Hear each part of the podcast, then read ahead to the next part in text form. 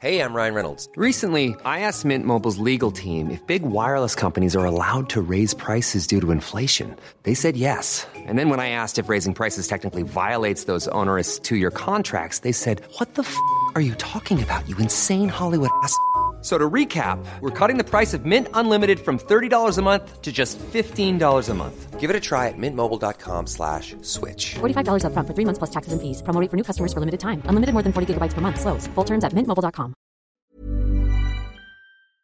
Upon laying their eyes on the seedy Imperial, Couch's fellow would-be showgirls immediately recognized it as a low-class dive and left. But Agnes, young, naive, and probably broke, went inside. The young recruit was led to her private bedroom to catch up on her rest. While eating lunch with her fellow performers during the first day, she realized she was in depraved surroundings.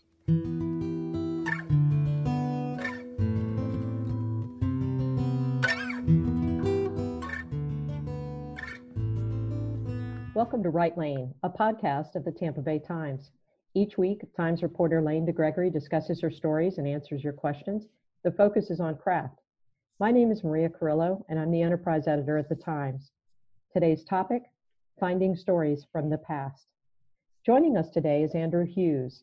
Andrew works as a librarian who specializes in archives at the University of South Florida, Tampa Library's Special Collections, where all the coolest and rarest materials reside. He writes, speaks, and cooks about history when he can. His latest book is called From Saloons to Steakhouses: A History of Tampa. Thanks for joining us. So tell us first off how you came up with the title or the idea for this book. The title and the idea for this book. The idea was a roundabout way. I first thought of it about a little over 20 years ago, actually, as a history of food and restaurants. I mean, originally it was bars, and then I started to realize there's no records and not many reliable memories when it comes to bars. So I decided it probably wasn't a good subject. But when I was a history student, I just noticed that really that's a subject that hadn't been touched on much by previous historians, and some things have been kind of overdone. Like I think the lectors.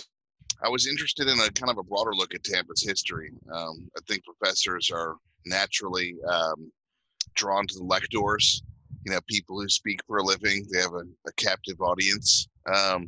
So I guess I just wanted to look at Tampa in a different way, and and still incorporate like all those important issues like race and diversity and all that stuff, but folded in a way where it wasn't like about race in Tampa. It's about life in Tampa, and race is one aspect of that. I love that lens, and I learned so much. And things that were going on in the 1880s that mirrored stuff that was going on now. It was so fascinating. Like the whole idea that strip clubs existed, 150 years ago, there were burlesque and strip clubs in Tampa.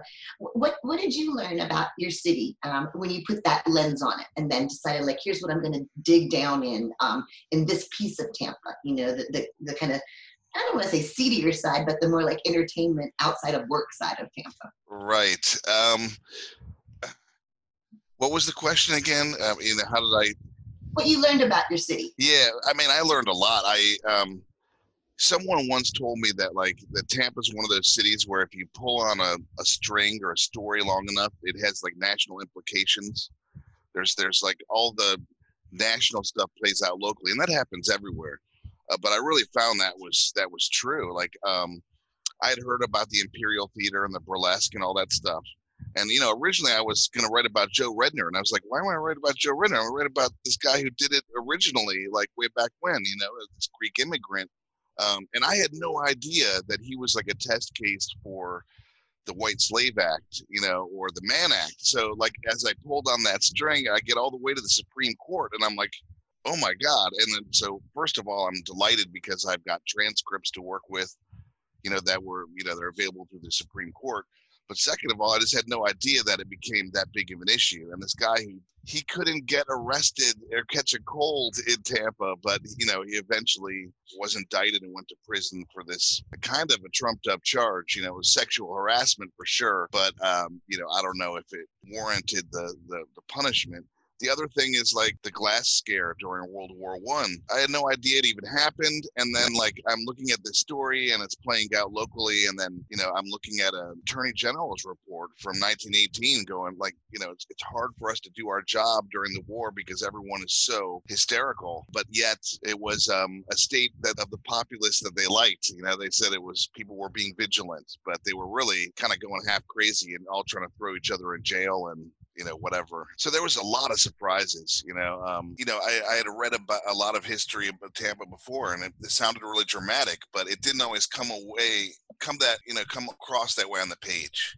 So I guess one of the things I want to do is kind of capture a bunch of that drama too, you know, and not just the facts. And it was fascinating how you wove the media into it too. And I mean, as a newspaper person, to see kind of how the media bought into this glass scare and sort of was like racially divisive and religiously divisive, and through the media was helping to fan that and to make those divides. And so I really loved all the primary source documents. So if you guys haven't read the book yet, go buy Andrew's book, but it's fascinatingly written with footnotes. So you can go back and look at all the sources that he found this stuff from.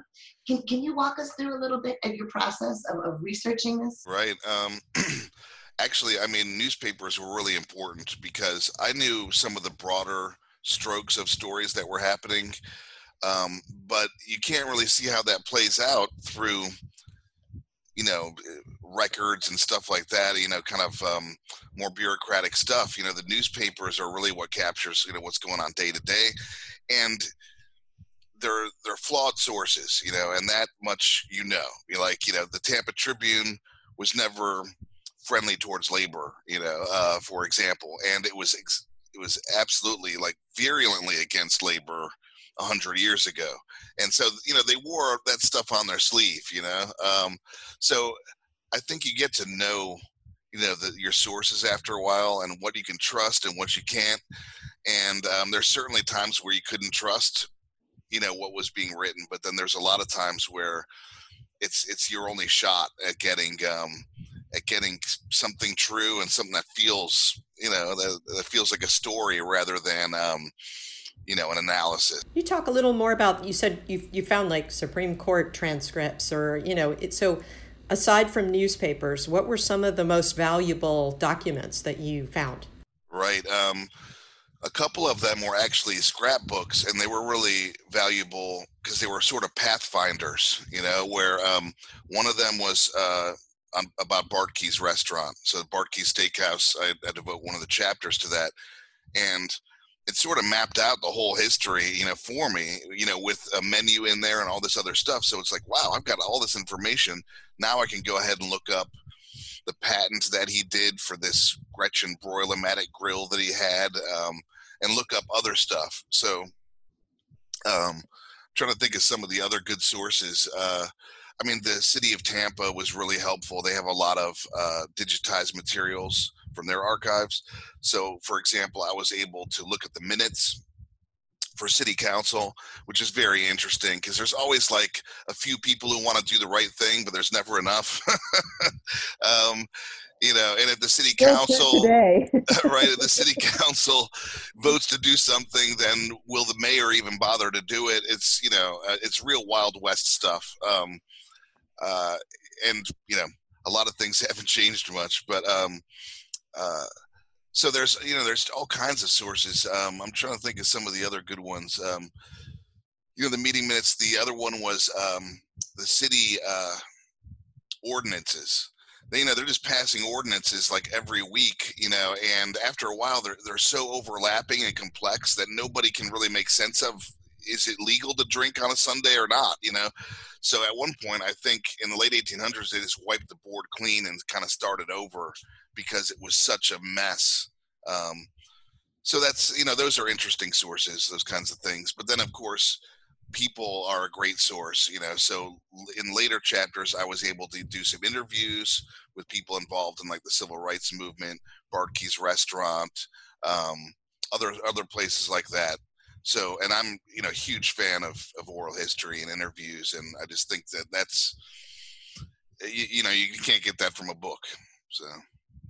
You had like other treasures, like letters, like during the Spanish American War, letters from some of the privates, a letter from Carl Sandburg about tainted beef or something that was so interesting. I was like, I never thought of Carl Sandburg as a private in a, you know, a military maneuver there. How did you find those? And were those things that you knew you already had in your special collections, or did you go out seeking for some of those? Some of those were actually documented in other sources. So like in Carl Sandburg was later famous poet. So, you know, so his stuff tended to get amplified a little bit. But then we also have stuff in our collections at USF. So yeah, I'm the archivist there. So we do have some letters. We've got a really interesting set of materials about a guy who basically died of disease while in New York after he got landed back from Cuba. But this, you know, this whole thing of a single soldier and this whole thing, you know, barely fought and died of disease, you know, sitting in an open air camp where they, you know, were totally overwhelmed and couldn't deal with it. So, and then the parents trying to get, you know, some sort of restitution and, you know, figure out what happened exactly. So those kinds of things tell a story in and of itself, you know, a bigger story that I can use as a cog in my story. So, but I was really the embalmed beef thing to me was another great find. Like I had always heard about you know, Congress spent years talking about this embalmed beef scandal. And then to find out it all happened here, like it was all a result of a misunderstanding with this kind of charlatan beef guy showing off his beef in the sun. And then, you know, a general thinking that's what the soldiers were eating. Now the soldiers, what they were eating wasn't really much better. It was really terrible canned beef.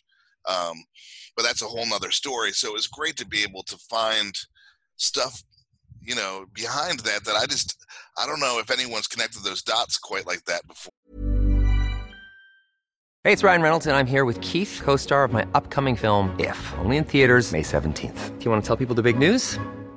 All right, I'll do it. Sign up now and you'll get unlimited for $15 a month and 6 months of Paramount Plus Essential Plan on us. mintmobile.com/switch. Upfront payment of $45 equivalent to $15 per month. Unlimited over 40 gigabytes per month. Face lower speeds. Videos at 480p. Active Mint customers by 531.24 get 6 months of Paramount Plus Essential Plan. Auto renews after 6 months. Offer ends May 31st, 2024. Separate Paramount Plus registration required. Terms and conditions apply if rated PG. So... same thing with like the glass scare. I've never heard this stuff mentioned, you know, subsequent histories, because it's not something to be proud of, really, you know, these kinds of things. So, Andrew, what advice do you have for journalists who are trying to reconstruct scenes and stories from the past? What have you learned doing some of this work? I mean, I've learned a lot from journalists, to be honest, and from other authors and stuff. I don't know. I mean, I don't consider myself a great writer. You know, I think I can pull a story together, but I mean, I think a big part of it, you know, is just, I think a young student especially learn to take yourself out of it. You know, if there's something you want to say, find a source that says it for you instead of saying, this is what I think, you know?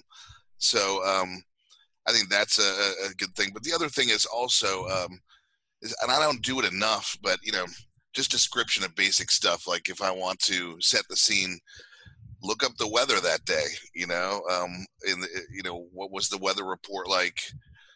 It gives you something, you know, else to throw in there. You know, I guess the other thing is, it's funny because I don't really consider it like a book with a humorous book, but there's humor sort of built into it. If you know,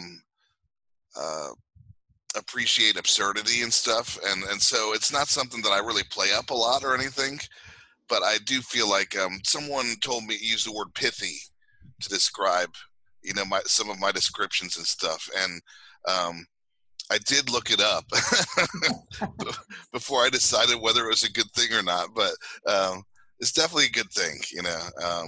So I think that's accurate. I think there's a little pithiness here and there.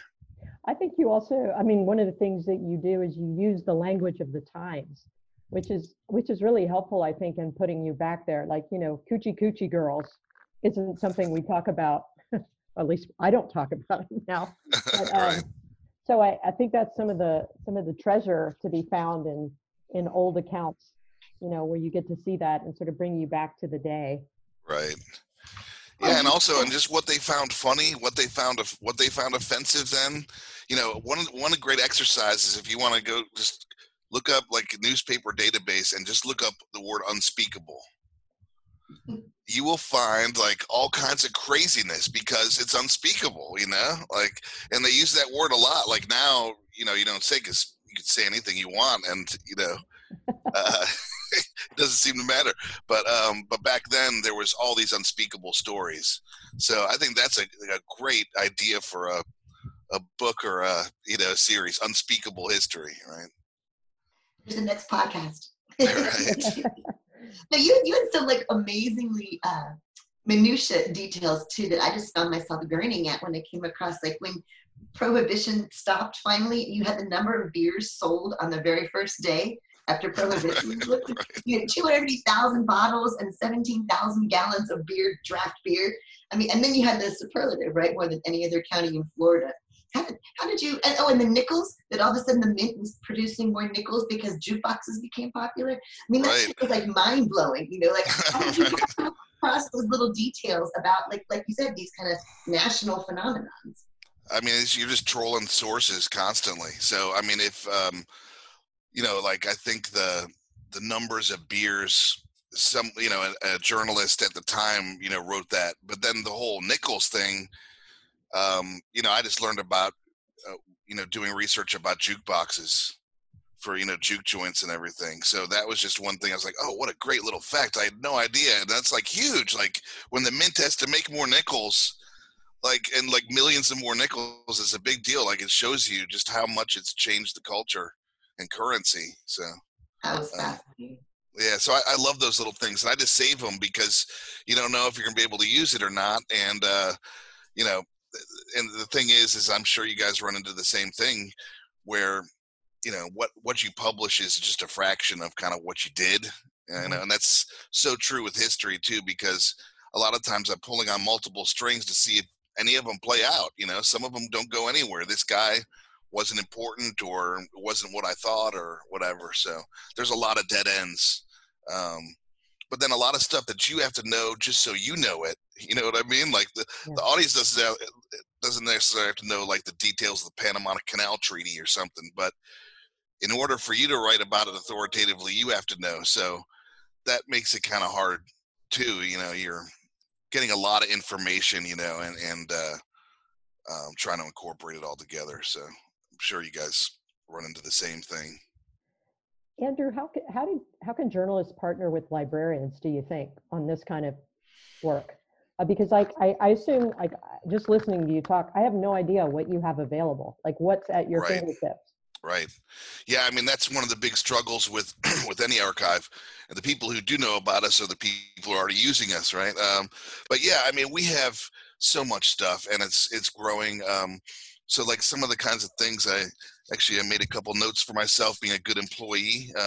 But like, you know, I mean, some of the papers just are relevant to this is like the WPA papers. So like, for example, all these writers who were out of work in the 1930s, a lot of really progressive writers for their time are all writing about the demographics of, you know, Hillsborough County of Florida, Tampa. They're doing this all over the state. So they're writing about the Seminole language. They're writing about, you know, Czechoslovakian music, you know, Cuban, they call it voodoo, but it was really Santeria. So there's a lot of amazing stuff in that collection and they don't always get it right. And it's not always like up to, you know, 21st century standards of kind of liberality, but they're still way ahead of their time. And there are a lot of really, really important scholars worked for the program, Stetson Kennedy, Zora Neale Hurston, people like that. So that to me is just a treasure. We have all the papers like the Mutual Aid Society, so the Cuban Club, the Martí Maceo Club, which is the Afro-Cuban Club, you know, the other, the Italian Club and the Spanish and Asturian Club. So those are all really interesting. And we got, like, for example, we have all these old playbills from their theaters. That stuff gets used a lot. People are like studying like ethnic theater in the 20s and 30s. It's a gold mine.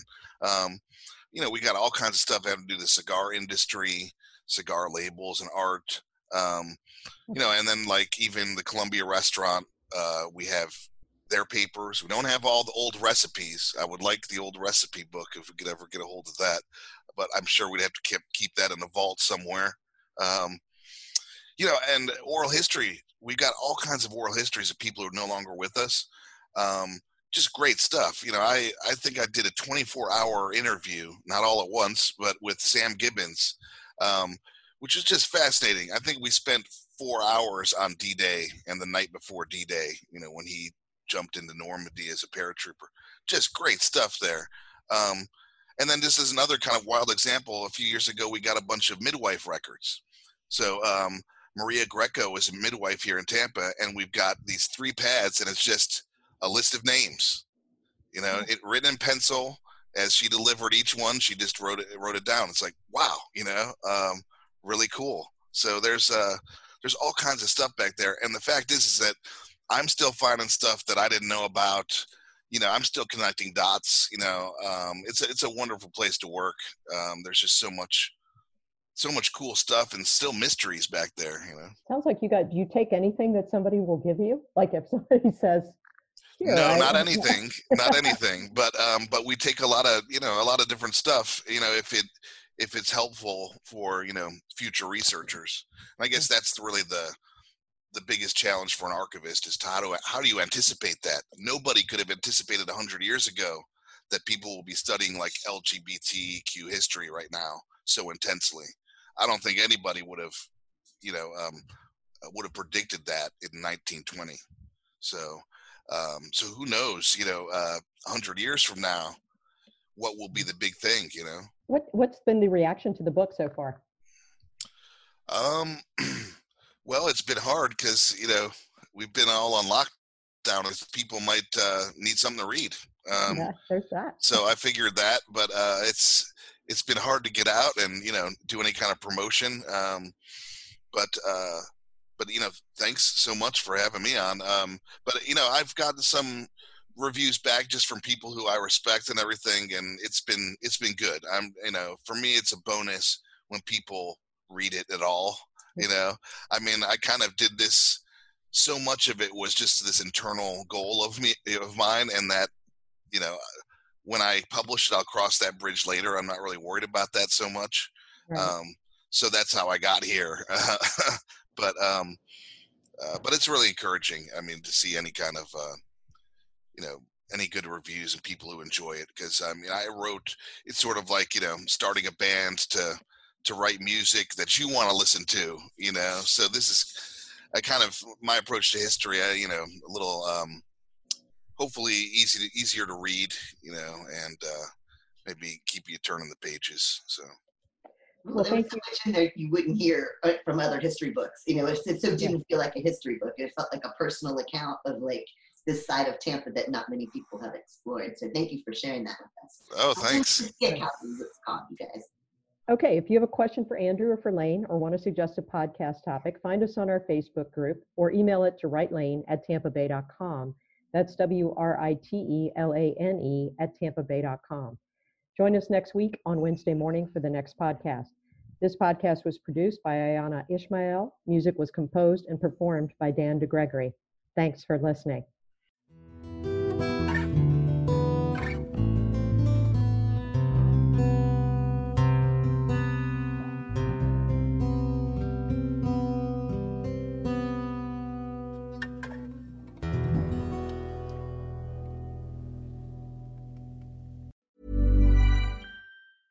Hey, it's Paige DeSorbo from Giggly Squad. High quality fashion without the price tag. Say hello to Quince. I'm snagging high-end essentials like cozy cashmere sweaters, sleek leather jackets, fine jewelry, and so much more. With Quince being 50 to 80% less than similar brands.